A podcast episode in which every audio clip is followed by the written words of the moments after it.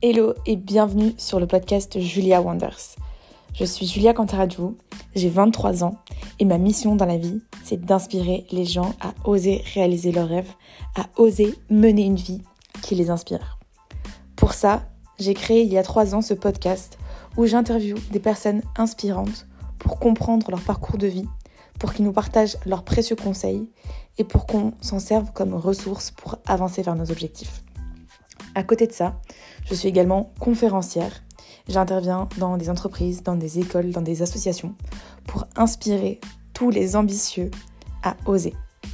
D'ailleurs, si ça t'intéresse, le 27 février prochain, j'organise ma conférence Oser réaliser vos rêves à Paris.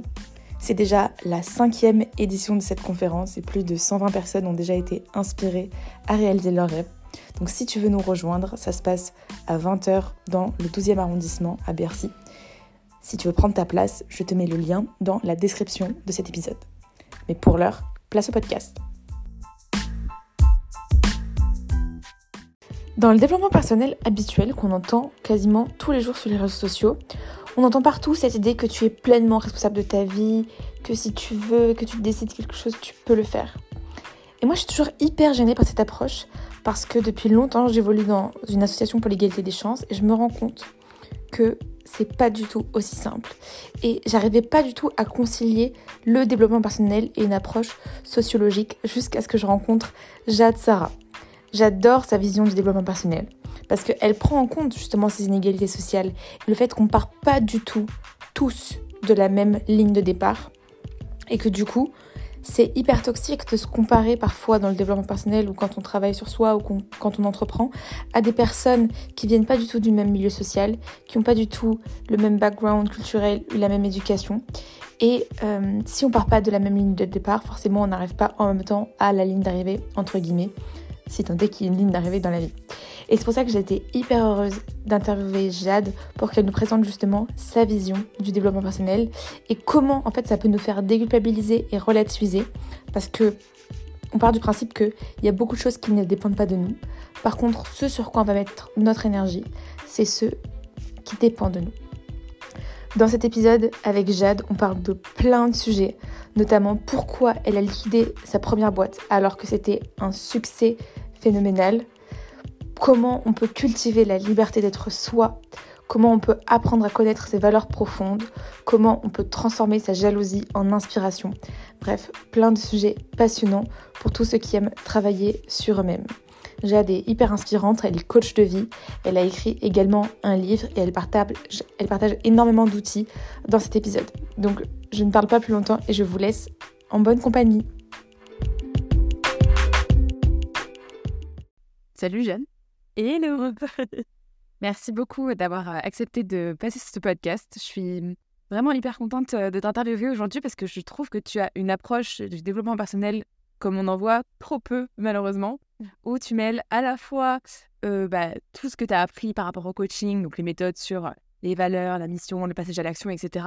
Mais tu as aussi une approche hyper intéressante parce que tu parles aussi de philosophie et du coup tu t'imprègnes aussi dans ton approche de bah, que, ce que nous enseigne la philosophie et aussi de sociologie et moi, je suis hyper touchée par tout ce qui est égalité des chances, redéfinition de ce que c'est la méritocratie, etc. Et voilà, ça me fait vraiment plaisir de, parler aujourd'hui. Donc, vraiment, merci de passer ce moment ici. Merci, Julia. Merci à toi pour l'invitation. Moi aussi, je suis ravie bah, voilà, d'avoir un espace d'échange avec toi aujourd'hui au micro. bah voilà, on a eu l'occasion d'échanger un petit peu avant cet épisode et je sais qu'il sera plein de, il est déjà plein de promesses et j'ai hâte qu'on rentre dans le vif du sujet. On rentre chouette. Commençons du coup. Euh, tu sais, ce qui m'a marqué dans ton parcours, c'est que tu as toujours été passionné par la philosophie mmh. et par justement l'humain, mais tu t'es pas intéressé tout de suite, si je comprends bien. Et du coup, le coaching, c'est venu plus tard dans ta vie perso. Et moi, ce que je me demande, c'est justement comment tu as eu l'élan de te focaliser et de mettre toute ton énergie sur le coaching, alors qu'avant, tu avais fait plutôt du marketing, tu avais fait un parcours plutôt, tu vois, corporate, etc. Alors, c'est toujours, tu sais, délicat de résumer à un moment donné, tu sais, on, zoome sur un instant de ta vie, là, qui est aujourd'hui, effectivement, où je suis coach exécutif, j'ai un podcast, je fais beaucoup de conférences, tu vois, donc je m'inscris vraiment dans un domaine.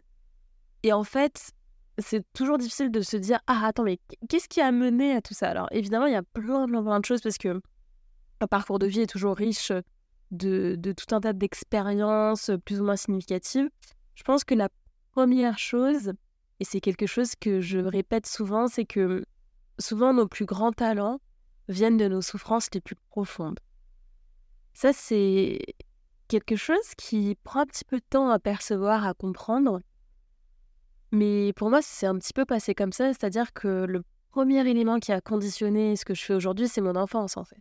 C'est mon enfance dans ce qu'elle a eu bien sûr de lumineux, mais aussi de, moins lumineux, de difficile. Et donc à partir de certaines euh, carences affectives, certains regrets, certains manques, certaines choses qui n'ont pas pu être possibles, etc., ça m'a déjà donné un goût pour l'humain, un goût pour l'autre, un goût pour... Plus grand, ailleurs, autre chose. Tu vois, pour te remettre un petit peu dans le contexte, donc moi je suis née en Martinique sur une petite île qui fait 80 km de long. Et en fait, assez vite, j'ai été attirée par l'ailleurs. J'ai toujours eu envie de découvrir d'autres univers, de me confronter à d'autres cultures, d'autres réalités. Et puis, moi je suis fille de prof. Tu vois, mes deux parents sont professeurs de littérature à l'université. Et bah, moi, particulièrement, j'étais plutôt attirée, alors petite, petite par le milieu de la scène, des artistes, etc. Et après, par le milieu des entrepreneurs. Et donc, c'était deux milieux qui étaient très, très opaques pour moi, tu vois, très inaccessibles. Donc, c'est aussi ça qui donne l'élan, comme tu dis, pour découvrir autre chose. Et donc, comme ça, de fil en aiguille, j'ai tenté plein de choses. Donc, j'ai eu d'abord un parcours assez académique, donc dans l'univers de la communication, bac plus 5, tu vois, bah, j'étais très bonne élève, très profil première de la classe, donc voilà, major promo, ça coule, c'est facile. Et c'est un petit peu ça le problème, entre guillemets, de la, de la réussite, entre guillemets, ou en tout cas le fait de ne pas rater les choses, c'est qu'on se questionne peu quand on réussit. Et justement, à l'inverse, la grande vertu de l'échec, c'est de ben, on se prend un mur ou alors on se prend un, petit dodane, tu vois, et, et on s'arrête, on se questionne sur les raisons de cet échec. Quand ça se passe bien, on a moins tendance à faire ça. Et donc, bah, on continue. Bon, bah, ça va à peu près, voilà, un an, deux ans, trois ans, cinq ans d'études dans la com. bon, premier job. Et puis, en fait, bah, moi, c'est un premier sentiment de ne pas du tout être à ma place, d'être à côté de moi, qui m'a un petit peu planté déjà la graine de l'introspection, ce goût pour la philosophie, etc. Donc, c'est né comme ça, tu vois, pendant mes études, né de frustration. C'est ce que je disais, nos manques, nos frustrations, nos sentiments un petit peu inconfortables toutes les émotions, au final, qu'on a tendance à rejeter, jalousie, colère, euh, frustration, en fait, elles sont hyper précieuses pour réajuster. Elles sont hyper précieuses pour nous éclairer sur nos désirs profonds, sur nos aspirations profondes. Et donc, euh, bah, tu vois, j'ai commencé à ce moment-là à me dire Ah, bon, là, comme c'est bien gentil, ça me donne plus ou moins un sentiment euh, faire ce qu'on attend à peu près de moi, mais ça ne me nourrit pas, ça ne me ça ne me donne pas le, la sensation, et je parle bien de sensation plus que de sentiment, c'est-à-dire dans mon corps, la sensation d'être euh, à ma place, d'être accompli, en train de... Tu vois, quand on a ce petit frisson qui nous parcourt un peu la, colonne vertébrale, ou que parfois on est complètement happé dans un état de flow, etc., bah, je l'avais pas.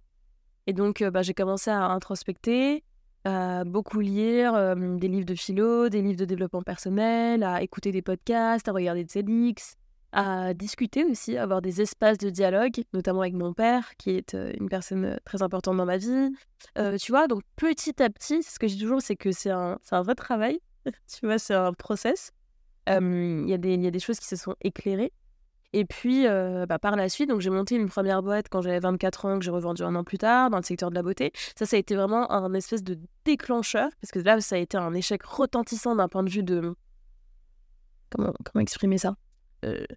J'avais vraiment le sentiment de vivre une vie à l'extérieur de moi-même. J'étais complètement aliénée, j'étais complètement en dehors de moi.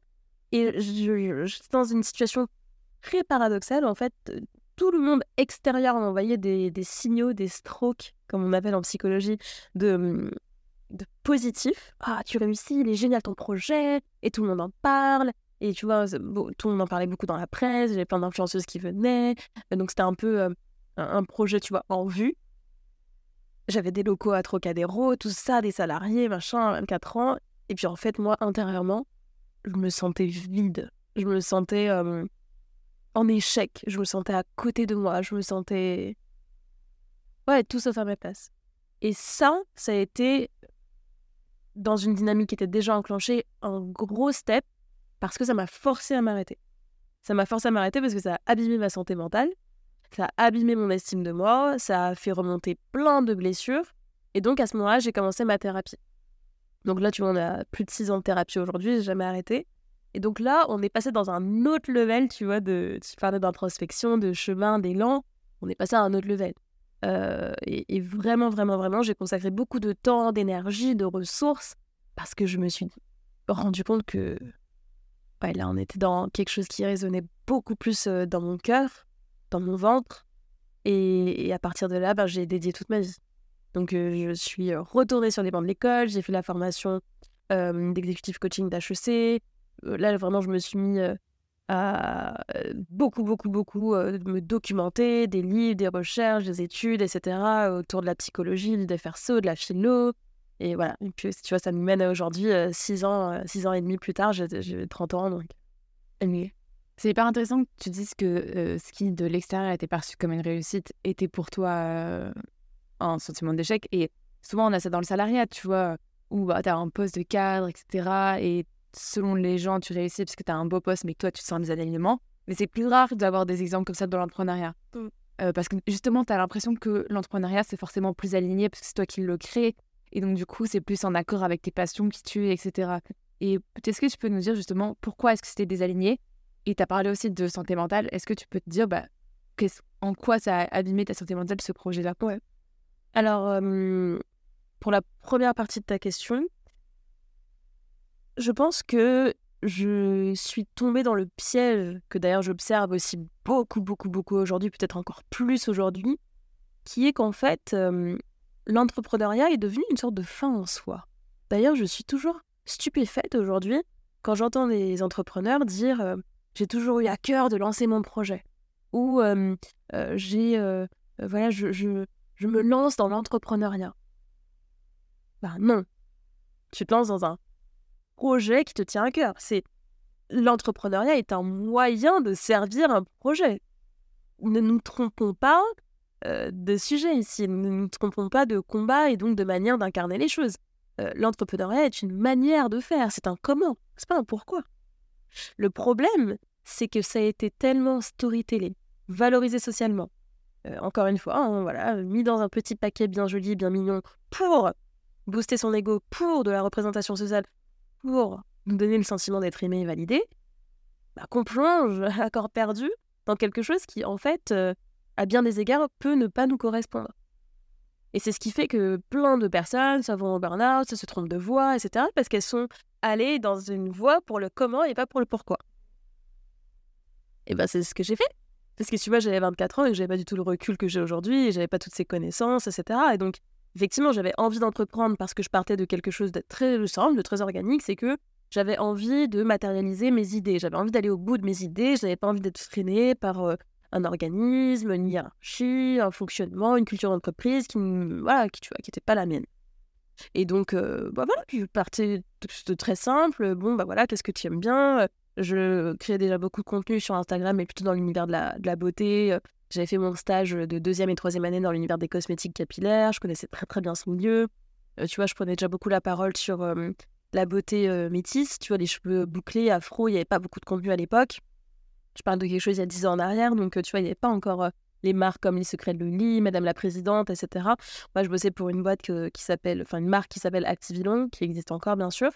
Et donc, c'était voilà à ce moment-là un domaine, tu vois, euh, moi, j'aime bien parler des quatre zones, tu vois, zone d'allergie, zone d'incompétence, zone de compétence et zone, et zone de génie. Bah là, je suis dans ma zone de compétence. Tu vois, c'est un peu comme la com, c'est un truc que je fais bien, voilà, bon, que je connais bien, bon, voilà. Donc je me suis dit, bah, je connais bien, j'aime bien, euh, j'ai une idée. En l'occurrence, c'était un concept de bar brushing new-yorkais, enfin, qui a initialement été créé à Los Angeles, mais que moi j'ai connu euh, quand je suis partie la première fois à New York, parce que je suis amoureuse des États-Unis. Entre-temps, j'ai découvert la Californie et j'aime aussi beaucoup. Et donc, chaque année, en fait, chaque année, depuis mes 17 ans, je pars au moins une fois à New York. Et, et donc, je connais très, très, très bien. Et donc, moi, j'étais cliente d'un concept de, blow dry bar hyper stylé, innovant, En fait, j'adorais consommer cet endroit, tu vois, j'adorais y aller en tant que cliente.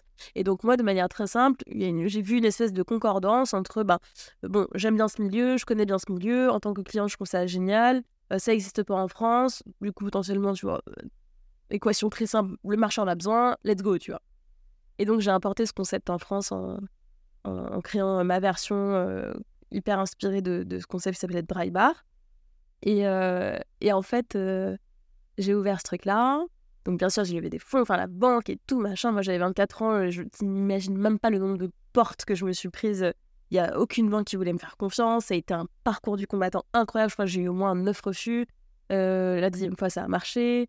Euh, en fait, j'ai tout fait seul. Le concept, le marketing, le recrutement. Enfin, c'était vraiment une aventure folle qui m'a par ailleurs permis de construire en fait des, et de déployer des ressources, des compétences qui aujourd'hui me servent. Donc c'est pour ça que, bien sûr, je ne vais pas vous, vous redire enfoncer une porte ouverte. Oui, l'échec, bien sûr, est porteur de nombreux enseignements et, et c'est une merveilleuse chose que j'ai pu vivre cette expérience. Toujours est-il que,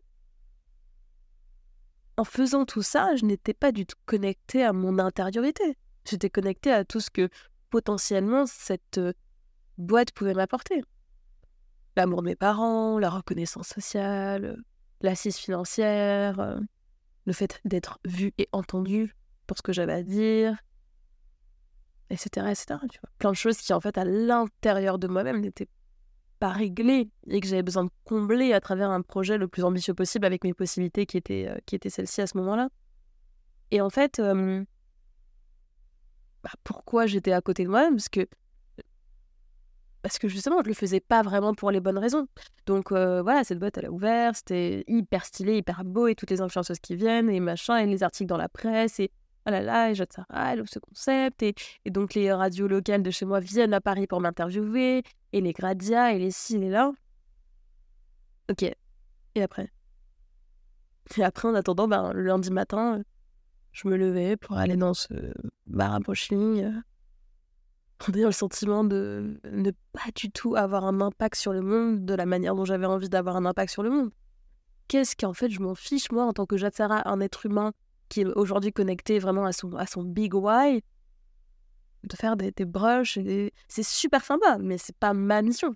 Et pourtant, je, peux le décrire de manière hyper sympa. Attention, je te fais un storytelling, super. T'as un, un lieu d'échange où la féminité était au cœur, où on embellissait les femmes, et où il y avait de la sororité parce que c'était une super ambiance. Et tu vois, je mettais, euh, il y avait une grande, un grand écran avec euh, des, des, trucs de Beyoncé, des phrases inspirantes et la musique, et c'était un petit cocon, un écrin de beauté, de douceur. Je pourrais te, faire le storytelling? Parfait pour que tu y crois. Mais tu vois. Toi-même, tu croyais. Bah non, mais si on a. Voilà si on arrête de se raconter des histoires, si on arrête de faire les choses pour les autres, si on arrête de tenter de s'accomplir à travers des injonctions extérieures, qu'est-ce qu'il reste? Tu vois? Qu'est-ce qu'il reste? Et euh, voilà, donc je, suis passée par là et bien sûr c'était euh, très inconfortable. Et donc pour répondre à ta deuxième question, à quelle, de quelle manière ça a hum, abîmé ma santé mentale, c'est qu'en fait, euh, quand tu mets autant d'énergie, de temps, d'argent, d'espoir, d'illusion, d'implication dans un projet, en ayant profondément la conviction et le désir qu'il vienne combler quelque chose en toi, qu'il vienne te donner un espace de réalisation de soi et que ce n'est pas le cas, c'est une désillusion, c'est une démystification qui est très douloureuse. Qui est très douloureuse, tu vois, qui est douloureuse pour l'ego, qui est douloureuse aussi de manière concrète, tu vois. Euh, euh, du coup, j'ai 25 ans quand je rentre dans cette boîte. J'ai euh, j'ai mon, prêt, mon prêt de société, tu vois, je crois que j'avais emprunté 75 000 euros. moi, j'ai mis toutes mes économies. donc, tu, tu, te retrouves effectivement sans tes illusions, moi, en plus, euh, j'habite seule à Paris, tu vois, toute ma famille est en Martinique. Donc, euh, sans tes proches, face à quelque chose qui te semble euh, à ce moment-là plus grand que toi, et puis avec un, renoncement qui est très difficile à accepter. De renoncer à ce rêve que tu t'étais raconté, à cette histoire que tu t'étais racontée. En fait, c'est souvent ce qui est le plus douloureux. C'est c'est de voir le réel dans sans artifice, tu vois, déshabiller de, toutes les couches de storytelling, déshabiller de toutes tes illusions. Et je crois que tout le monde passe par là dans sa vie, que ce soit dans des, dans des relations, dans des projets, dans tout un tas de choses. Et je pense que c'est d'ailleurs salvateur, très bien, c'est très positif de, de, se déshabiller de ses illusions et de tomber le masque. toujours est-il que c'est douloureux. Donc moi, ça a été vraiment le point de départ du fait qu'en fait, je me souviens, c'était moi j'ai ouvert la boîte en, janvier. Enfin, elle a vu le jour, elle a ouvert les portes en janvier. Euh, je crois que c'était le 12 avril de la même, de la même année. Je, prends mon premier rendez-vous chez la psy, tu vois. Parce que ça va pas, ça va pas du tout. On est quatre mois après, c'est chaud, tu vois. Et au final, je revends, je crois qu'on est en octobre ou en novembre, donc je revends moins d'un an après. Donc après, oui, le concept était génial. Donc euh, voilà, j'ai revendu, je suis rentrée dans mes frais, etc. Mais t'imagines, de, vivre ça euh, euh, toute seule à ce moment-là, enfin, c'est vertigineux, tu vois. Donc, euh, donc ouais, sacrée expérience qui m'a euh, par ailleurs été hyper utile. Mais, ouais. comment tu eu le courage finalement de dire j'arrête? Parce que je pense qu'il y a beaucoup de gens qui, à ta place, auraient pu continuer hyper longtemps parce que bah, ça réussissait. En fait, à la limite, si tu avais foiré, d'ailleurs dans l'entrepreneuriat, on a plus d'exemples de gens qui foirent que qui réussissent. Ouais. Mais, mais là, je trouve que c'est vachement plus dur de renoncer à un projet qui marche mmh et qui a toute la reconnaissance. Et en fait, quand tout le monde te valorise pour faire ça, bah, même problématique que pour les personnes qui veulent faire une reconversion, c'est vachement plus difficile. Ouais, c'est beaucoup plus difficile parce que bah, ça te demande de te recentrer. Ça te demande en fait de revenir à toi et d'avoir le courage d'écouter et de prendre en compte ce que tu entends en revenant à toi. donc, c'est vraiment en fait faire la paix avec le fait de décevoir, le fait de déplaire. C'est renoncer à ce moment-là, en tout cas, à, à cet instant-là, à satisfaire autrui, parce qu'il en va de ta survie. Et c'est là aussi que je veux rassurer. c'est pas si évident. Et peut-être que si justement je n'avais pas été si mal en point moralement à ce moment-là, j'aurais continué à m'enliser dans ce projet. Donc à un moment donné, je pense que chacun à notre échelle et chacun avec notre seuil de résistance, on a besoin, entre guillemets, de taper au fond de la piscine pour pouvoir remonter. Mais donc, ce qui veut dire, pour taper au fond de la piscine, Julia, qu'il faut couler d'abord. et oui. Et intérieurement, d'ailleurs couler, que ce soit commercialement, comme je le dis, ou moralement. Ou même, je dirais même ontologiquement. C'est comme si ton être tout entier se, se désagrège pour aller déployer une nouvelle ressource, pour aller avoir la, force de taper au fond de la piscine. Mettons que tu flottes à moitié, effectivement, que tu peux prendre des petites respirations de temps en temps, il y a plein de gens qui se, qui se satisfont de euh, cette espèce d'état de mi-survie. Et en fait, ce qui est intéressant avec euh, bah, la dépression, par exemple, et je pense qu'à ce moment-là, tu vois, j'étais clairement dans un, dans un épisode dépressif qui n'a pas duré très longtemps, puisque tu vois, tout de suite, été à l'écoute. Euh, j'étais déjà très initiée hein, à tout ce milieu, et j'étais déjà très curieuse de tout ce milieu. Donc, en fait, euh, bonne pioche, entre guillemets, que ça soit tombé sur moi. Parce que euh, bah, rapidement, j'ai déployé des ressources. Moi, j'avais pas du tout de tabou par rapport à, à la thérapie. Euh, tu vois, donc c'était. Je, savais être ma propre sauveuse à ce moment-là. Ça n'empêche que c'était extrêmement difficile. Et donc, voilà, je rassure aussi ceux qui nous écoutent. c'est pas du tout facile, effectivement, c'est pas du tout évident de renoncer à un projet qui fonctionne à certains égards ou qui nous donne la reconnaissance des autres. Et bah, je te laisse imaginer toutes les remarques que j'ai eues, effectivement. mais comment ça, tu vends sept mois après, mais n'importe quoi, et tout ça. Et donc, c'est aussi faire, faire la paix avec, je sais pas moi, tous les jugements potentiels, mais que, mais que tu te racontes en anticipation dans ta tête. Exemple, ouais, mais on va penser que, en fait, je suis complètement instable, que je sais pas ce que je veux. En fait, je lance un projet en septembre, et puis en fait, je le revends en octobre. Et puis ceci, et puis cela, et puis machin. Mais d'accord. Mais à la fin de la journée, quand je suis dans ma douche, toute seule, face à mon miroir, et que je sais au fond de moi que je suis pas heureuse et que je sais au fond de moi que je suis en train de me créer ma propre prison. J'avais vraiment le sentiment, tu sais, que j'avais créé un espèce de boulet que j'avais moi-même attaché à mon pied et que j'étais en train de couler avec ça. Mais que à mesure que je coulais, je me voyais avoir la clé dans ma main et ne pas agir. Et c'est ça qui est le plus destructeur. Et donc je veux dire à ceux qui nous écoutent, les jugements des autres, et, mmh, le fait de décevoir, d'être imparfait, etc., etc., ce n'est rien, rien du tout par rapport au fait de se trahir soi, par rapport au fait de ne pas s'engager pour soi, de ne pas se respecter, de ne pas être là pour le petit enfant en nous, être là pour la future vieille personne en nous. C'est vis-à-vis de ces deux personnes-là que vous devez vous engager en priorité. Et quand je me suis rendu compte que cette clé, était dans ma main depuis le début et que je me regardais couler en ayant la solution en main, à, savoir bah, rebondre, euh, repenser le concept, euh, tu vois, aller chez la psy, bref, mettre en place des choses que je, que je pouvais faire. Bah non, j'ai dit ok, bah en fait, euh, j'en ai rien à faire que les autres puissent, puissent juger ça. Puisque à la fin de la journée, c'est pas eux qui vivent ma vie. Et moi, ce qui me tient le plus à cœur, c'est quand même de, de vivre une vie que j'estimerais digne d'être vécue, une vie, une vie juste, tu vois. Et surtout une vie qui se rapproche de la vérité. Et là, tu, on, ressent mon amour pour la philo. Souvent, tu vois, le postulat d'un philosophe, c'est de se dire, bah, le but de la vie, c'est pas forcément le bonheur, parce qu'effectivement, bah, ça, on le contrôle pas. Et puis, ce sont des états de grâce. Hein, est-ce que le bonheur existe? Ce serait déjà une première question philo. Là où, effectivement, le but de la vie, c'est peut-être un peu de se rapprocher de la vérité, tu vois, de sa vérité. Donc à ce moment-là, ouais, moi j'étais animée par ça et c'est ça qui m'a aidé aussi à passer à l'action et à changer. Je fais une accélération dans le temps. Quand tu te reconnectes du coup avec toi, ton amour pour l'humain, etc., tu te formes en coaching. Et donc tu, tu, nous as dit, hein, tu as fait l'école de coaching d'HEC. Et en fait, ce qui est intéressant, c'est, si j'ai bien compris, que dans ce que tu as appris du coaching, il y a certains aspects du coaching ou du développement personnel avec lesquels tu ne te sentais pas aligné. Et tu vois, aujourd'hui, on consomme énormément de développement personnel et tu vois, chacun partage un peu sa vision des choses sur Instagram, tu vois, toutes sortes de messages, travail dur, avance vers tes rêves, tu vois, quand on veut, on peut, etc.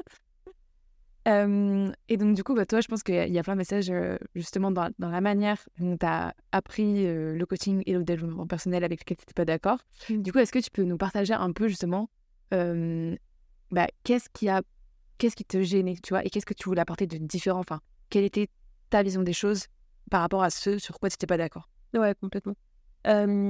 Alors, effectivement, dans le milieu du coaching, il je, suis globalement très alignée. C'est plus dans le milieu dans lequel s'inscrit le milieu du coaching, qui est le, la grande industrie, c'est pas pour utiliser ce mot, industrie du développement personnel, c'est que, d'une part, et c'est pour ça que je m'inscris pas non plus dans des, dans des profils type Julia de Funès, etc. faut reconnaître que c'est ça fait du bien. Ces discours-là, ils font du bien, ils boostent la motivation, ils sont agréables à entendre et ils te donnent effectivement des élans qui peuvent être intéressants, tu vois? De, de prendre ton, ton shot de motivation sur Insta, d'une phrase inspirante et tout, why not? Et je trouve pas ça dangereux en tant que tel.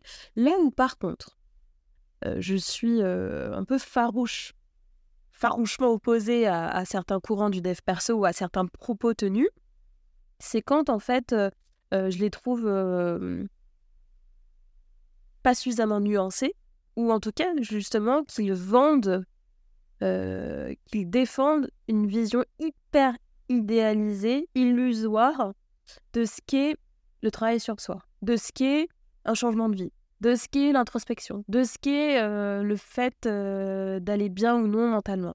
Ça, je trouve ça euh, vraiment dommage, voire parfois, pour le coup, dangereux, dans le sens où le développement personnel, déjà, fait beaucoup reposer la responsabilité sur l'individu. C'est vraiment l'un des, l'un des marqueurs du développement personnel. C'est-à-dire, effectivement, tout est en ton pouvoir. Euh, si tu domines tes pensées, tu domines ta vie. tu, tu, as le pouvoir de réaliser tes rêves. Euh, tu, tu, tu, tu, tu. Tu vois Donc en fait, c'est remettre la responsabilité de son existence uniquement, les mots sont importants, sur les épaules de l'individu. Ben, factuellement, ça c'est faux. C'est faux.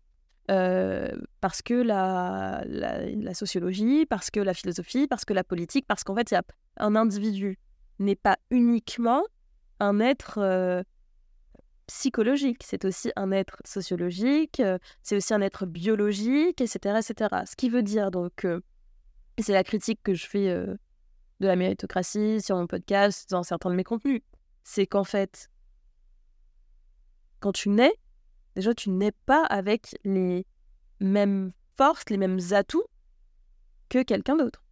Si tu nais euh, en étant femme, par exemple, en prenant le prisme de notre pays, euh, en étant femme noire d'un milieu ultra modeste, euh, dans une famille où il n'y a pas, par exemple, une ou l'autre figure parentale, où tu n'as pas accès à certains types d'éducation, à certaines personnes, à certaines activités extrascolaires, à, je sais pas moi, de la culture, etc., bah, tu pars pas avec les mêmes chances que si tu nais homme blanc bourgeois dans une capitale avec tes deux parents qui sont encore mariés et en bonne santé, etc., etc. Donc j'ai même pas encore parlé, tu vois, de est-ce que tu es valide ou non. Donc, en fait, t'imagines la violence de ce discours sur des personnes qui n'ont pas tous ces privilèges.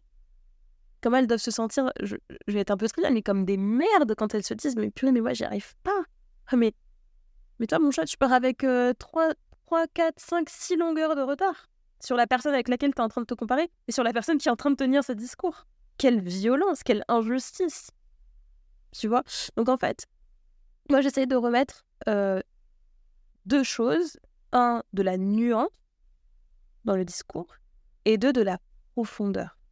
J'aimerais vraiment que l'on sorte des discours superficiels et des discours trop tranchés, qui manquent de nuances, qui, qui oublient de dire qu'effectivement, et les neurosciences le prouvent, etc., le fait de pouvoir accueillir ses émotions, orienter ses pensées, reprendre le pouvoir sur ce qu'on peut contrôler, etc., bien sûr, va drastiquement modifier son quotidien.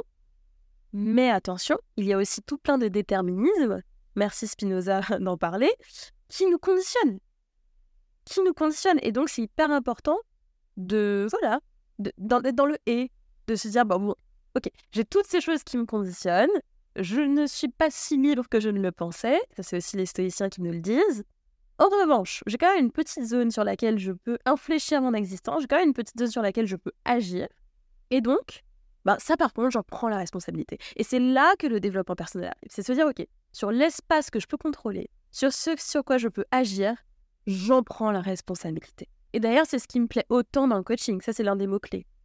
On, est là en tant que coach pour responsabiliser le coaché et lui donner les clés pour être autonome face à toutes ces problématiques-là. Donc, Ouais, c'est juste ça que je défends, c'est de remettre un petit peu de nuance, de profondeur, de sérieux, de rigueur dans, dans tout ça. Mais encore une fois, attention, je, je, ne divise pas les milieux. C'est-à-dire que moi, j'aime bien créer des ponts, tu vois. Parce que on pourrait dire, OK, bah, comment tu fais pour amener de la profondeur? Bah, Comment je fais? Je m'appuie sur la philosophie, j'y mets euh, de la psychologie, j'y mets de la sociologie. Euh, J'essaye aussi de comparer les approches, les approches, bien sûr, toutes les approches orientales, tu vois. On parle beaucoup de spiritualité dans ce domaine. Oui, mais alors qui vient d'où? Comment? Quoi? Donc effectivement, il y a plutôt des courants spiritualistes orientaux, l'Occident. Ok, mais attends, oui, on est à quelle époque? Que, nous dit notre civilisation, de nos usages, de nos peurs, de nos comportements, de nos croyances? Tout ça, ça impacte en fait les individus. Les individus sont le fruit aussi de leur génération. Tu vois, c'est pour ça que j'ai appelé mon podcast Manifeste avec un Y, parce que c'est un podcast qui aussi explore les questionnements de la génération Y. Tu vois?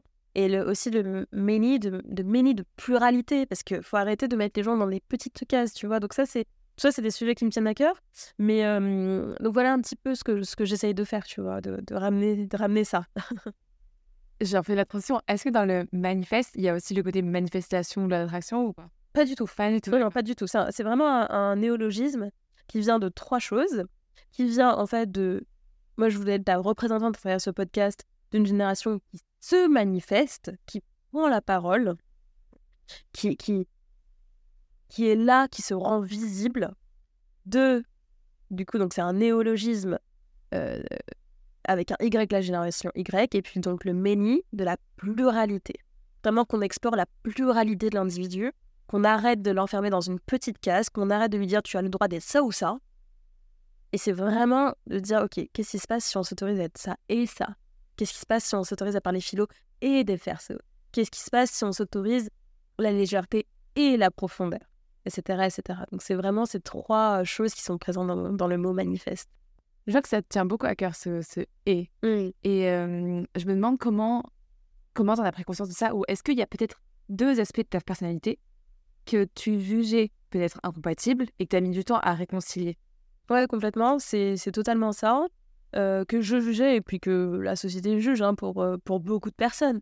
C'est-à-dire que, euh, notamment en tant que femme, tu vois, tu, tu, es souvent amenée à devoir choisir, et c'est ce qui fait d'ailleurs que de nombreuses femmes dirigeantes singent un petit peu les codes du leadership au masculin, singent un petit peu les codes de la puissance au masculin, etc. C'est-à-dire, tu ne peux pas être, par exemple, une, une femme coquette et ambitieuse. Tu ne peux pas être une femme belle et intelligente. Tu ne peux pas être une femme, euh, euh je sais pas moi, euh, cultivée et sexy. Tu ne peux pas être euh, drôle et, et, et, sérieuse. Tu vois? Et donc, bah non, si, bien sûr qu'on peut être tout ça. Et, et moi, j'ai eu beaucoup de mal à hum, assumer justement des parts de moi qui semblaient paradoxales ou opposées et qui en fait ne le sont pas et qui font en fait ma richesse. De te dire, je le porte presque dans mon ADN. Faut oublier que je suis métisse. Et donc, déjà par mon identité biologique et culturelle, je porte la notion de polarité. Je porte des, des attributs qui peuvent en sembler contraires, le noir et le blanc. Je porte aussi des différences culturelles qui peuvent sembler contraires. Mon père, il vient du Béarn, du sud-ouest de la France, d'un milieu euh, rural, hyper traditionnel, grand-père militaire, etc.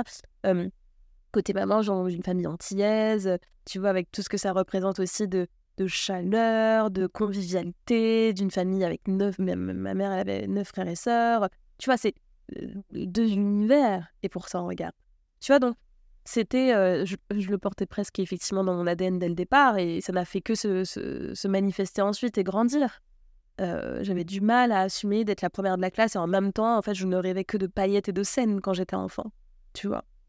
Je rêvais d'être danseuse professionnelle pendant, pendant bien les 15 premières années de ma vie. Mais non, ça te fait pas. Bah non, t'es fille de prof, t'es première de la classe, du... j'ai été déléguée du CP à la terminale, tu vois. Après, c'était. En fait, ça n'était que ça. Et le jour où bah, j'ai dit stop, non, je peux être les deux, bah, ça a été un grand pas vers la liberté, ça a été un grand pas vers donc l'épanouissement, vers la vérité. Pour moi, tout ça est intimement lié, en fait plus tu te rapproches de ta vérité, en acceptant aussi ta part de vulnérabilité, en acceptant tes parts de lumière comme tes parts d'ombre, en acceptant ce que tu sais merveilleusement bien faire, mais aussi toutes tes limites et tes insuffisances, et plus tu es libre. Plus tu es libre. Et plus tu es libre, et plus tu, tu es en capacité de créer pour toi une vie heureuse et épanouie et donc in fine sereine. Tu vois, c'est. c'est, Ouais, pour moi, c'est, vraiment ça, la, la clé. Tu vois Et ça, ça me fait vachement penser du coup à l'idée de être soi, tu vois, avoir le courage d'être soi, parce que mmh. forcément, si tu assumes tes deux parts, euh, ça crée une nouvelle part qui est ta, ta vraie identité. J'allais dire pas une nouvelle identité, ta vraie identité. Et euh, ça, je trouve c'est hyper difficile à, à, faire. Et tu vois, je vais donner un exemple. Mmh Avec une amie, on, réalisait qu'on a deux comptes Instagram tous les deux, tu vois. Un compte Instagram où il y a tous les gens avec qui on a grandi depuis euh, le collège, le lycée, euh, les cours, etc. Où en fait, on est un peu un masque. Et en fait, le compte Instagram de nos podcasts, de nos projets, où là, en fait, on est genre 100% nous-mêmes. Et en fait, on, réalisait à quel point c'est ouf la différence de comportement qu'on a sur chacun des deux comptes Instagram. C'est-à-dire qu'il y a un compte Instagram où on ose à peine mettre notre tête parce qu'en fait, on ose... c'est en fait c'est le compte où les gens nous ont tout le temps vu un peu avec notre masque et le compte où, tu vois, là, tu assumes pleinement ta personnalité, etc. Et du coup, je trouvais ça fou à quel point, en fait, on peut jouer des rôles nous-mêmes et même, justement, qu'on a fait un travail, tu vois, même ou par ailleurs, dans un environnement, on est pleinement soi-même, dans un autre, on n'arrive pas à encore assumer cette nouvelle identité, tu vois. Donc, en fait, c'est comme si il y a des gens qui nous ont vus avec une nouvelle identité, donc c'est plus facile, mais les, les gens qui nous ont tout le temps connus d'une telle manière, c'est plus dur de dire bah en fait je suis cette personne et je vous l'avais pas dit. Tu Complètement. En fait, ce dont tu parles, c'est c'est ce que j'appelle faire le deuil des identités passées. Et c'est hyper douloureux et hyper euh, comment dirais-je, tu vois, vertigineux, assez inconfortable parce qu'en fait, c'est déjà c'est accepter d'être vu. Donc ça demande du courage, mais surtout c'est soi-même en fait d'accepter de se déshabiller une bonne fois pour toutes, de ce qu'on a été. Ça ne veut pas dire que ça ne continue pas de nous imprégner, ça ne continue pas de vivre intérieurement, mais ça veut dire assumer publiquement ce qu'on est aujourd'hui en acceptant de laisser désormais derrière soi ce qu'on a été à un moment donné et ce qu'on ne veut plus incarner. Et ça, c'est hyper important parce que tant que tu ne te dépossèdes pas, entre guillemets, de tous ces vestiges, de toutes ces anciennes versions de toi, entre guillemets, moins tu seras en capacité de vivre la nouvelle version. Qui en fait, j'aime pas parler comme ça à nouveau, ancien, c'est un petit peu bêta, tu vois, mais c'est pour eh, quand même avoir un propos qui est audible. Mais en gros, ce que j'essaie de dire, c'est qu'on a besoin de disponibilité. On a besoin d'espace pour euh, déployer notre plein potentiel. On a besoin d'espace pour déployer notre sincérité, notre vérité. Et donc si cet espace il continue à être parasité par des anciennes versions de nous, par des masques, c'est plutôt ça en fait le sujet, en fait ne nous appartiennent pas, il faut avoir le courage de s'en séparer. Et, je dis bien le courage, parce qu'en fait, euh, et ça me rappelle une citation de Leila Slimani que j'aime beaucoup, qui explique dans euh, l'ouvrage, enfin le podcast avec Léa Salamé sur Femme puissante, qui dit euh, Une femme puissante, c'est une femme qui a le courage de déplaire. Et ça fait un petit peu écho à ça, c'est-à-dire que, et moi j'ai remasterisé, hein, la liberté, c'est avoir le courage de déplaire. Parce que en incarnant autre chose que ce que tu as toujours été, notamment dans les espaces liés à l'enfance, à la famille, aux premiers amis, etc., tu vas forcément trigger ces gens, puisque par définition, ça va sûrement les renvoyer à eux parce qu'ils ne sont pas peut-être devenus. Et d'ailleurs, il y a fort à parier qu'en faisant ça, ceux qui, ou ceux qui nous écoutent, qui l'ont fait et qui ont été critiqués, c'est précisément par des personnes qui ne, sont, ne se sont jamais extraits de cet endroit de départ.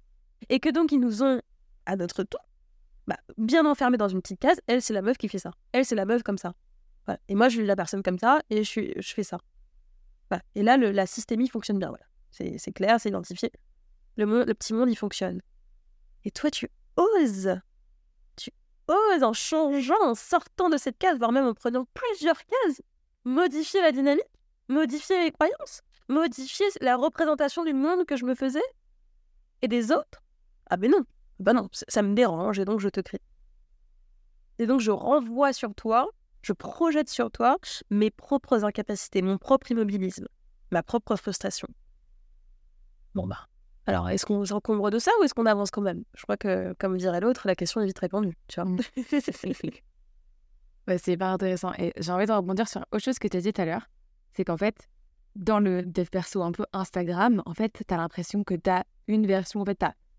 Bon, tu as, plein. Bien sûr, tu as le discours un peu plus self-care, en mode tout va bien, prends ton temps, etc.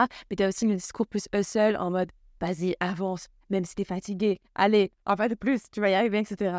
Et en fait, là où j'ai aimé ce que tu as dit, c'est qu'en fait, ça prend pas en compte qu'on est tous différents avec nos valeurs, etc. Et souvent, euh, quand on se compare aux, autres, on n'a pas conscience qu'en en fait, on n'a pas les mêmes valeurs et qu'en fait, eux, ils font des choses qui sont importantes pour leurs valeurs et que du coup, si tu compares tes projets à, aux leurs, il y a un truc qui passe pas parce que pour eux, c'est hyper important. En tout cas, enfin, potentiellement, s'ils y arrivent bien et qu'ils mettent autant d'énergie, c'est que c'est hyper important et parfois on se critique de ne pas réussir à faire quelque chose alors que pour nous ça ne l'est pas. Et, euh, et ça c'est un truc que j'ai mis vachement de temps à comprendre le côté des valeurs par exemple. Là il y a une entrepreneuse euh, qui réussit beaucoup, euh, c'est Margot Cunego. Mmh et donc du coup on est un peu dans les mêmes business, c'est-à-dire accompagnement, accompagnement de femmes, etc. Et en fait elle, sa boîte, elle décolle. Tu vois, enfin vraiment, elle est passée de, sur, enfin décolle à nouveau chiffre d'affaires. Elle est passée peut-être de 100 000 à 500 000 euros de chiffre d'affaires par mois, là, entre euh, août et septembre. Et tu vois, euh, je me dis, une, une, partie de moi peut vachement se comparer à elle parce qu'on a le même âge, euh, on est jeunes, toutes les deux, elle n'a pas des parents entrepreneurs et tout. Et en fait, d'un coup, son business décolle. Et en fait, j'ai écouté un peu de casse d'aide et en fait, je me suis rendu compte qu'elle a une valeur argent hyper forte, tu vois. Genre en mode, elle, ça a toujours été ultra important de vouloir gagner beaucoup d'argent et tout. Et en fait, pour moi, c'est pas une valeur qui est genre méga forte, tu vois. Mmh. Genre, pour moi, la valeur accomplissement, temps libre, kiff, tout, elle est beaucoup plus forte. Et en fait, le fait de prendre conscience de ça, en fait, ça m'a direct enlevé un poids où je me suis dit, mais en fait, en fait, il n'y a pas les mêmes choses qui sont importantes pour nous, donc ça sert à rien de comparer des personnes alors que vos, vos missions, enfin, ce qui vous anime, c'est pas la même chose. Et je pense que dans notre quotidien, c'est plus difficile à faire parce qu'en fait, on n'a pas forcément conscience qu'on n'a pas les mêmes valeurs que les gens. Et du coup, on se compare sur, euh, alors qu'on n'a pas les mêmes référentiels, on n'a pas le même, comme si on n'avait pas la même essence. Tout à fait. Mmh. Et euh, je sais pas si du coup, tu as des conseils à la fois pour euh, savoir identifier ces, ces situations-là, tu vois, genre en mode, parce qu'en fait, moi, je pense qu'il y a une jalousie qui est saine, tu vois? Je pense qu'il y a une jalousie qui est genre. Et dans mes conférences, je le dis toujours que quand tu te compares à quelqu'un, c'est ce que j'ai dit tout à l'heure, ça révèle tes vrais désirs. Et, et, du coup, ça peut être hyper positif parce que ça révèle peut-être une frustration en toi, quelque chose que tu n'oses pas exprimer. Mais il y a aussi une jalousie qui est hyper euh, malsaine et qui te fait du mal. C'est là où justement tu vas te comparer à des personnes qui ont en fait des choses qui sont pas vraiment importantes pour toi, mais que tu te mets à désirer parce que peut-être que socialement c'est valorisé ou parce que cette personne est reconnue. Donc comment peut-être tu arrives à faire la distinction entre les deux et à savoir à quel endroit est-ce que c'est quelque chose qui est vraiment important pour toi ou à quel endroit est-ce que c'est quelque chose que tu fantasmes sans vraiment que ce soit dans tes, dans tes valeurs hautes, comme on dit en quotidien. Il y a tellement de choses dans, tout ce que tu as dit. Euh, merci, merci parce que tu m'as donné beaucoup de matière sur laquelle euh, rebondir. Alors, je vais essayer de le faire de manière méthodique. La première, c'est que dans la première partie de tout ce que tu as dit, tu as parfaitement illustré pour pourquoi les conseils préfabriqués ne fonctionnent pas Pourquoi, en fait Et c'est ça, en fait, le dev perso euh, bullshit. C'est ça qui fait que parfois ce milieu, il est euh, vivement critiqué, voire euh, ridiculisé, voire caricaturé par justement des disciplines plus nobles que comme la philosophie et autres disciplines qui sont abordées par des journalistes, etc. Parce que justement, c'est sûr que si tu commences à donner des recettes préfabriquées, des conseils bateaux alors même que ça vient se pluguer, s'appliquer à des situations qui sont hyper complexes, qui sont singulières, qui sont entremêlées d'une histoire personnelle, etc. Mais bien, tu verras très très vite que ça marche pas du tout. Donc euh, ça, c'est ce qui est le plus important, c'est qu'en fait, euh, euh, à chaque individu ses solutions, à chaque individu ses perspectives, et donc c'est une absolue nécessité que de composer avec singularité et avec ce tissu existentiel. Bon, maintenant qu'on a dit ça, revenons sur l'exemple effectivement de la comparaison, Margot, etc. Et des valeurs. Donc je vais essayer de rebondir sur le cas Margot et sur le cas des valeurs. Euh, comme ça, on va en entonnoir du, précis au, plus, au plus universel. Dans le cas de, Margot, comme je suis sur LinkedIn, j'ai vu un petit peu là de quoi tu parles, je vois de, de qui tu parles et de, de, ce que tu es en train de décrire. Mmh, je suis pas certaine que ce soit, tu vois, elle a une valeur argent plus forte et voilà. Je pense simplement que c'est aussi un parti pris. Mais tu vois, j'ai aussi vu passer un contenu, je crois, il y a quelques jours, où elle disait que elle était en crise d'angoisse 2 à 4 heures par jour, qu'elle faisait des plaques d'urticaire ou d'eczéma, en tout cas des plaques rouges sur l'ensemble de son corps dû au stress lié à son business. Voilà, qu'elle avait beaucoup de, haine sur les réseaux et tout ça. Moi,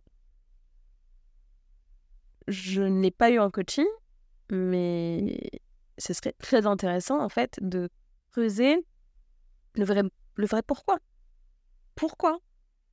Pourquoi tu vois, pourquoi effectivement ce besoin Parce qu'elle s'inscrit là-dedans, hein, dans ce, et je, pourrais poser la, même question à Léna Situation, puisqu'elle a écrit un, livre qui s'appelle Toujours Plus. Tiens, voilà.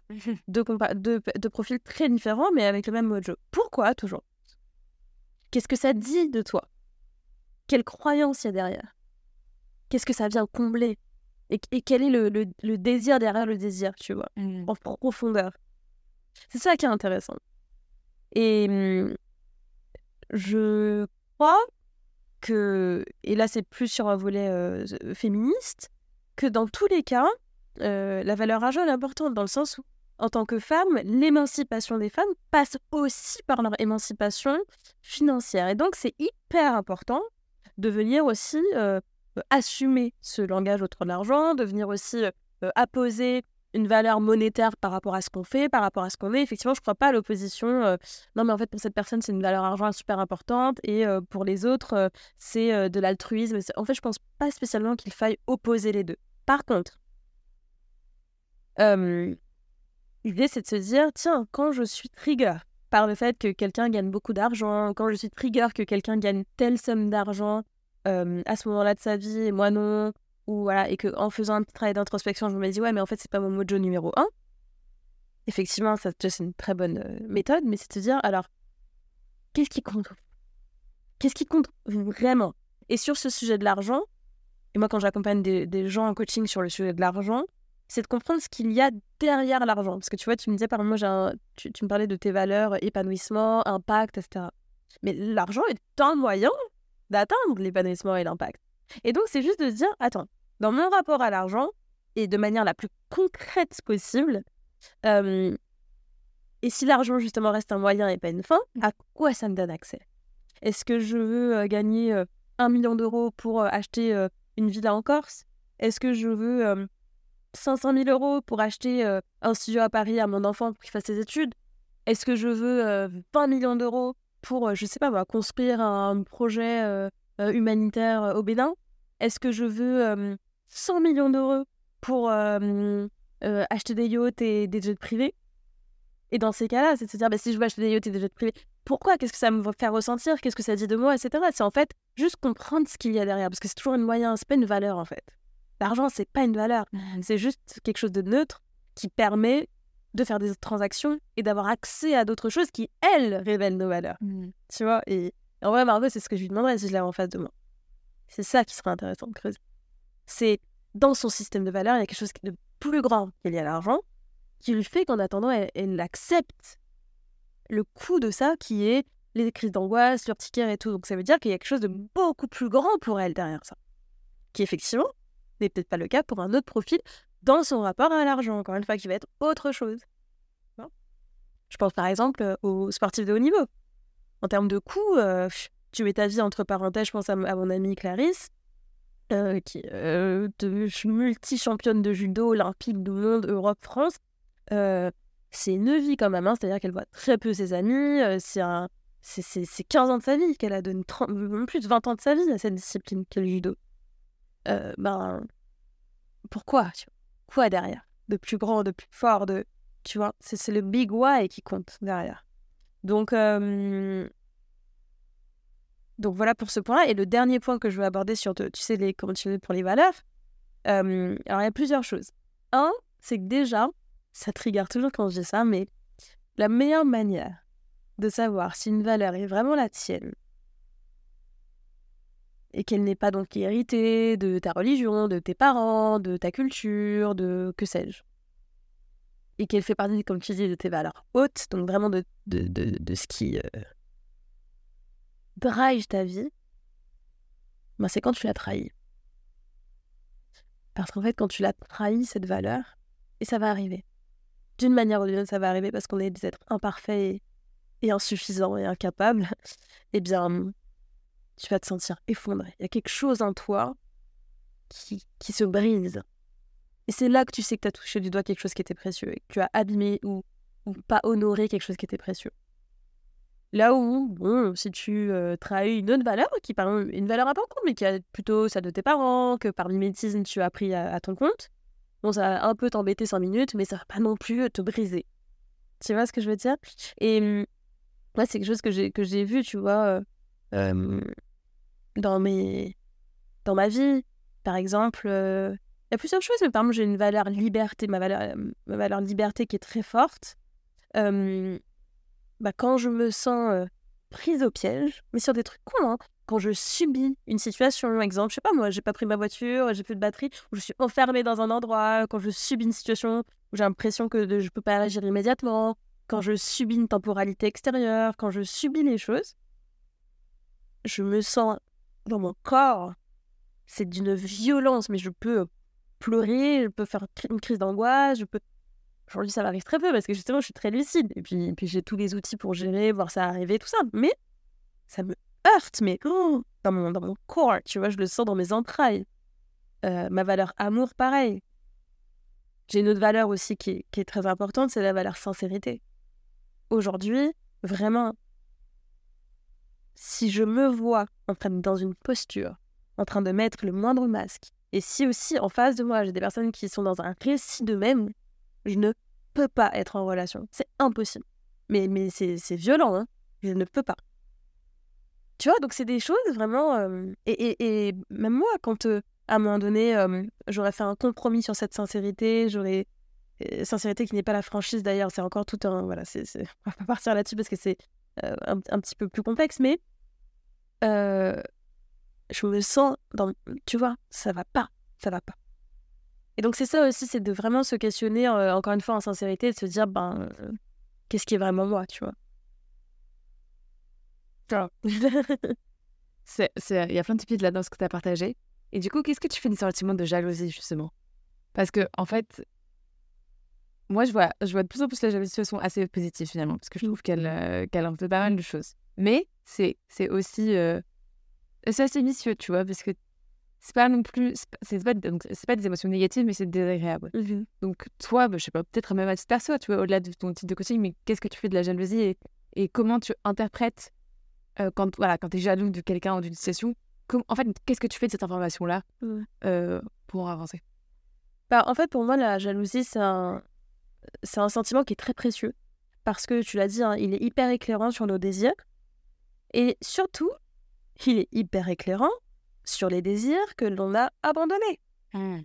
C'est surtout ça qui est intéressant. Il faut continuer la phrase. C'est-à-dire qu'en fait, tu ressens de la jalousie, et donc in fine de la frustration, du mécontentement, voire presque un petit côté un peu sournois, dans les espaces où tu ne t'es pas engagé pour toi, dans les espaces où tu as abandonné, où tu as renoncé vis-à-vis de quelque chose qui était important pour toi. Et c'est là que je dis attention, ne refoulez pas ces émotions-là, ne, soyez pas dans le déni par rapport, euh, que ce soit euh, l'envie, la jalousie, la colère, toutes ces émotions qui en plus en tant que fan nous sont encore plus, euh, encore plus interdites, euh, notamment la colère, parce que ben, c'est précieux. Hmm, qu'est-ce qui se cache derrière euh, le fait que je sois jalouse de telle ou telle personne Qu'est-ce que ça dit de moi Qu'est-ce que ça m'indique sur mes désirs Qu'est-ce que ça m'indique sur mes renoncements Qu'est-ce que ça m'indique sur les zones de moi que je n'ose pas assumer et porter au monde. Tu vois, je sais pas, il y a, y, quelques, peut-être il y a quelques années maintenant, peut-être un an ou deux, je pouvais être, euh, euh, tu vois, jalouse de personnes qui, euh, je sais pas moi, qui, qui faisaient peut-être des, mmh, des podcasts ou des conférences, tu vois, dans des endroits que je respectais beaucoup, avec des interlocuteurs que je respectais beaucoup. Et en fait, ce que j'abandonnais en moi à ce moment-là, c'était mon propre désir de le, faire, tu vois c'est mon propre désir aussi de prendre au sérieux mes rêves. Et, et ça, c'est un truc, moi, qui a été euh, un turning point. C'est que un turning point récent. C'est-à-dire qu'en fait, moi, ça fait un moment quand même que je crée du contenu, que je fais tout ça. Euh, je suis super alignée. Euh, là, je suis vraiment à un niveau, je sais pas, d'épanouissement que je, je, noterais, je sais pas moi, de entre 8,5 et 9 sur 10, tu vois. Donc, on est vraiment haut. c'est trop bien. J'ai vraiment un lifestyle que j'aime beaucoup. financièrement, c'est génial. Enfin, mais euh, il y a encore même quelques mois, je ne prenais pas suffisamment mes rêves au sérieux. C'est-à-dire, ils étaient là, oui, bon, j'en parlais un petit peu, mais je laissais trop au hasard certaines choses qu'en fait je voulais ardemment. Et j'ai switché là-dessus, tu vois. En faisant l'auto-coaching, c'est-à-dire j'ai switché là-dessus. J'ai dit non, non, mais ça aussi je le veux. Et ça aussi, ça aussi, donc je m'engage aussi pour ça. Et j'arrête de me cacher justement, précisément derrière cette casquette. Non, non, mais moi je suis un peu au-dessus de ça. Voilà, moi je fais de la philo. Euh. Non, non, moi je suis une intellectuelle. Euh. Non, pas du tout. En fait, toi aussi tu veux euh, une audience pour défendre tes messages. Toi aussi tu veux créer du contenu qui soit visible parce qu'aujourd'hui, pour avoir de l'impact, il faut que ce contenu puisse être vu, entendu, etc. Donc, tu vois, ça m'a motivé au mois d'août à commencer à prendre la parole sur LinkedIn. Je suis partie de zéro. Aujourd'hui, on est 7000 en 4 mois. Tu vois, c'est c'est assume, prends en charge tes rêves. Euh, voilà, tiens, on, reparle des sollicitants. Il y a plein de trucs que je peux pas contrôler. Je peux pas euh, contrôler le fait que je sois une femme et que donc on soit euh, moins prise au sérieux. Je peux pas contrôler le fait que ceci, que cela, que machin. Par contre, je peux contrôler de me lever le matin et que tous les jours pendant trois mois, chose que j'ai faite, je publie un post sur LinkedIn pour parler des sujets qui me tiennent à cœur. Je publie un post sur LinkedIn pour expliquer que je crée des ponts entre la philo et le, et le dev perso.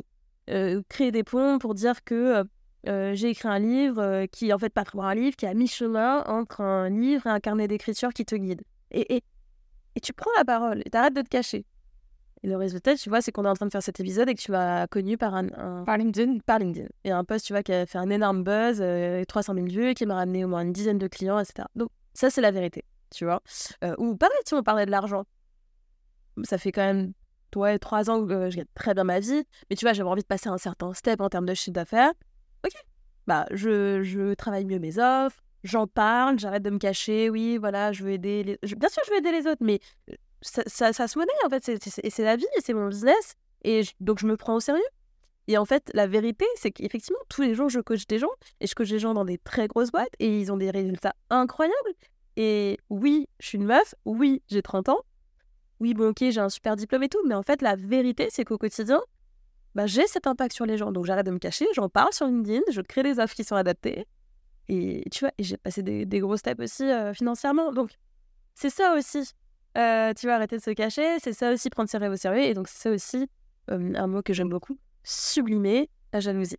Mmh. C'est en faire quelque chose et voir ça comme un moteur. Par contre, effectivement, là où je te rejoins, quand c'est une jalousie qui devient toxique, perfide, nulle, on commence à se comparer, à se dévaloriser, à, être dans, ouais, dans, une forme d'autodestruction, d'estime de soi et tout, bon ben là, non, là on agit. Donc c'est soit on arrête de suivre la personne qui nous fait ressentir ça, soit on fait un travail plus approfondi en coaching ou en thérapie pour comprendre qu'est-ce qui se joue, qu'est-ce qui fait que c'est aussi intense émotionnellement, et qu'est-ce qui fait que ça m'immobilise plus que ça ne m'inspire voilà, d'aller un peu nettoyer ça.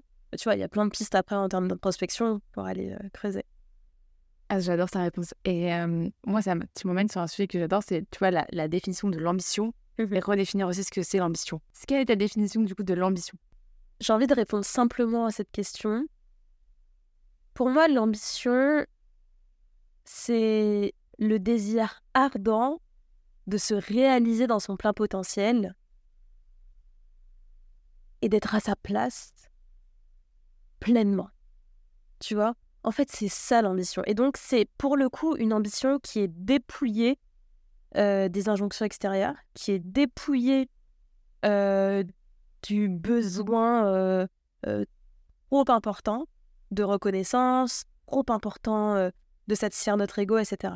Je dis bien trop important, parce que ça fait partie de notre condition d'être humain que d'avoir besoin de reconnaissance, que d'avoir besoin de se réaliser aussi dans les yeux de l'autre. C'est Hegel qui en parle très bien. On aussi des animaux sociaux, bien sûr. On a besoin d'appartenance, besoin de reconnaissance. On le retrouve aussi ça dans la pyramide de Maslow. Vraiment, ça, c'est important. Mais je crois que l'ambition, c'est se rapprocher au maximum de, cette, de, ce big why, tu vois, de cet élan profond qu'on a et de s'engager pour ça en, gros, d'avoir le courage d'aller écouter au fond de soi quel est l'impact qu'on a envie d'avoir sur le monde, quelle est notre version de la réussite, et de s'engager pour ce qu'on va entendre en allant poser cette question. Et pas euh, en se laissant complètement contaminer par, euh, par les autres. C'est dur, c'est dur, et donc vraiment, c'est ça semble banal quand je le dis comme ça, ça semble joli, c'est poétique, tout ça. C'est dur, c'est pour ça que je parle d'engagement. C'est un engagement éthique, quotidien, parfois difficile, mais à mon sens, en vaut la peine parce qu'en fait, euh, ce qu'on touche en faisant soi, c'est quelque chose de beaucoup plus grand que soi. C'est la réalisation de soi, c'est l'accomplissement.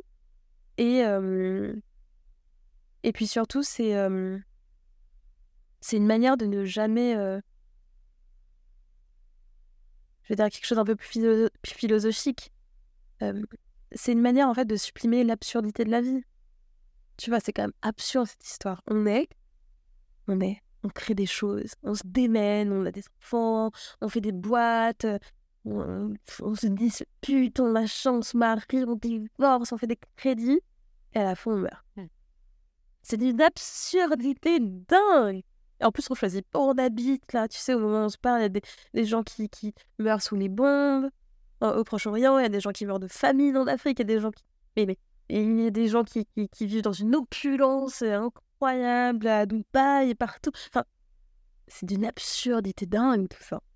Et en fait, une des manières, selon moi, de sublimer cette absurdité et de, et de vivre, un, c'est d'aimer. Deux, c'est, à mon sens, d'éprouver la liberté. Et puis trois, de tenter au maximum de s'accomplir, de faire quelque chose de ce passage euh, sur Terre. Tu vois?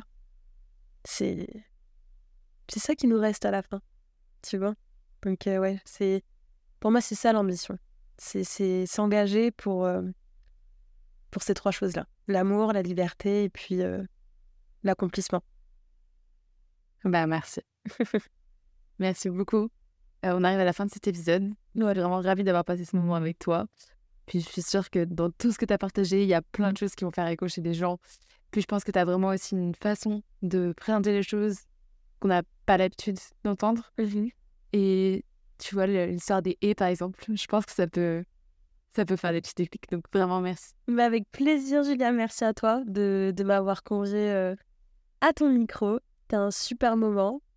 Et, euh, et puis on remet ça quand tu veux.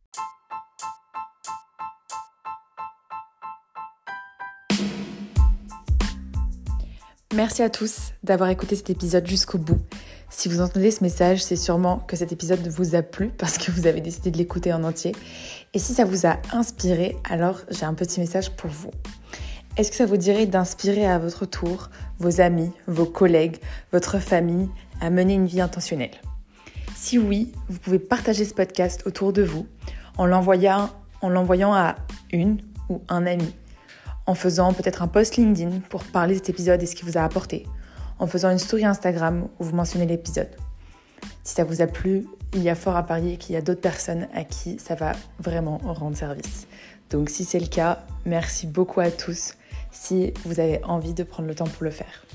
Quant à moi, je vous dis, on se retrouve dans un mois pour un prochain épisode avec Sarah Saidi qui a décidé de renoncer à une vie corporate pour créer son entreprise et vraiment mener une vie autour de ses passions. Ça sortira le 1er décembre, donc je vous attends avec impatience. Et je vous dis à très bientôt et surtout, osez réaliser vos rêves.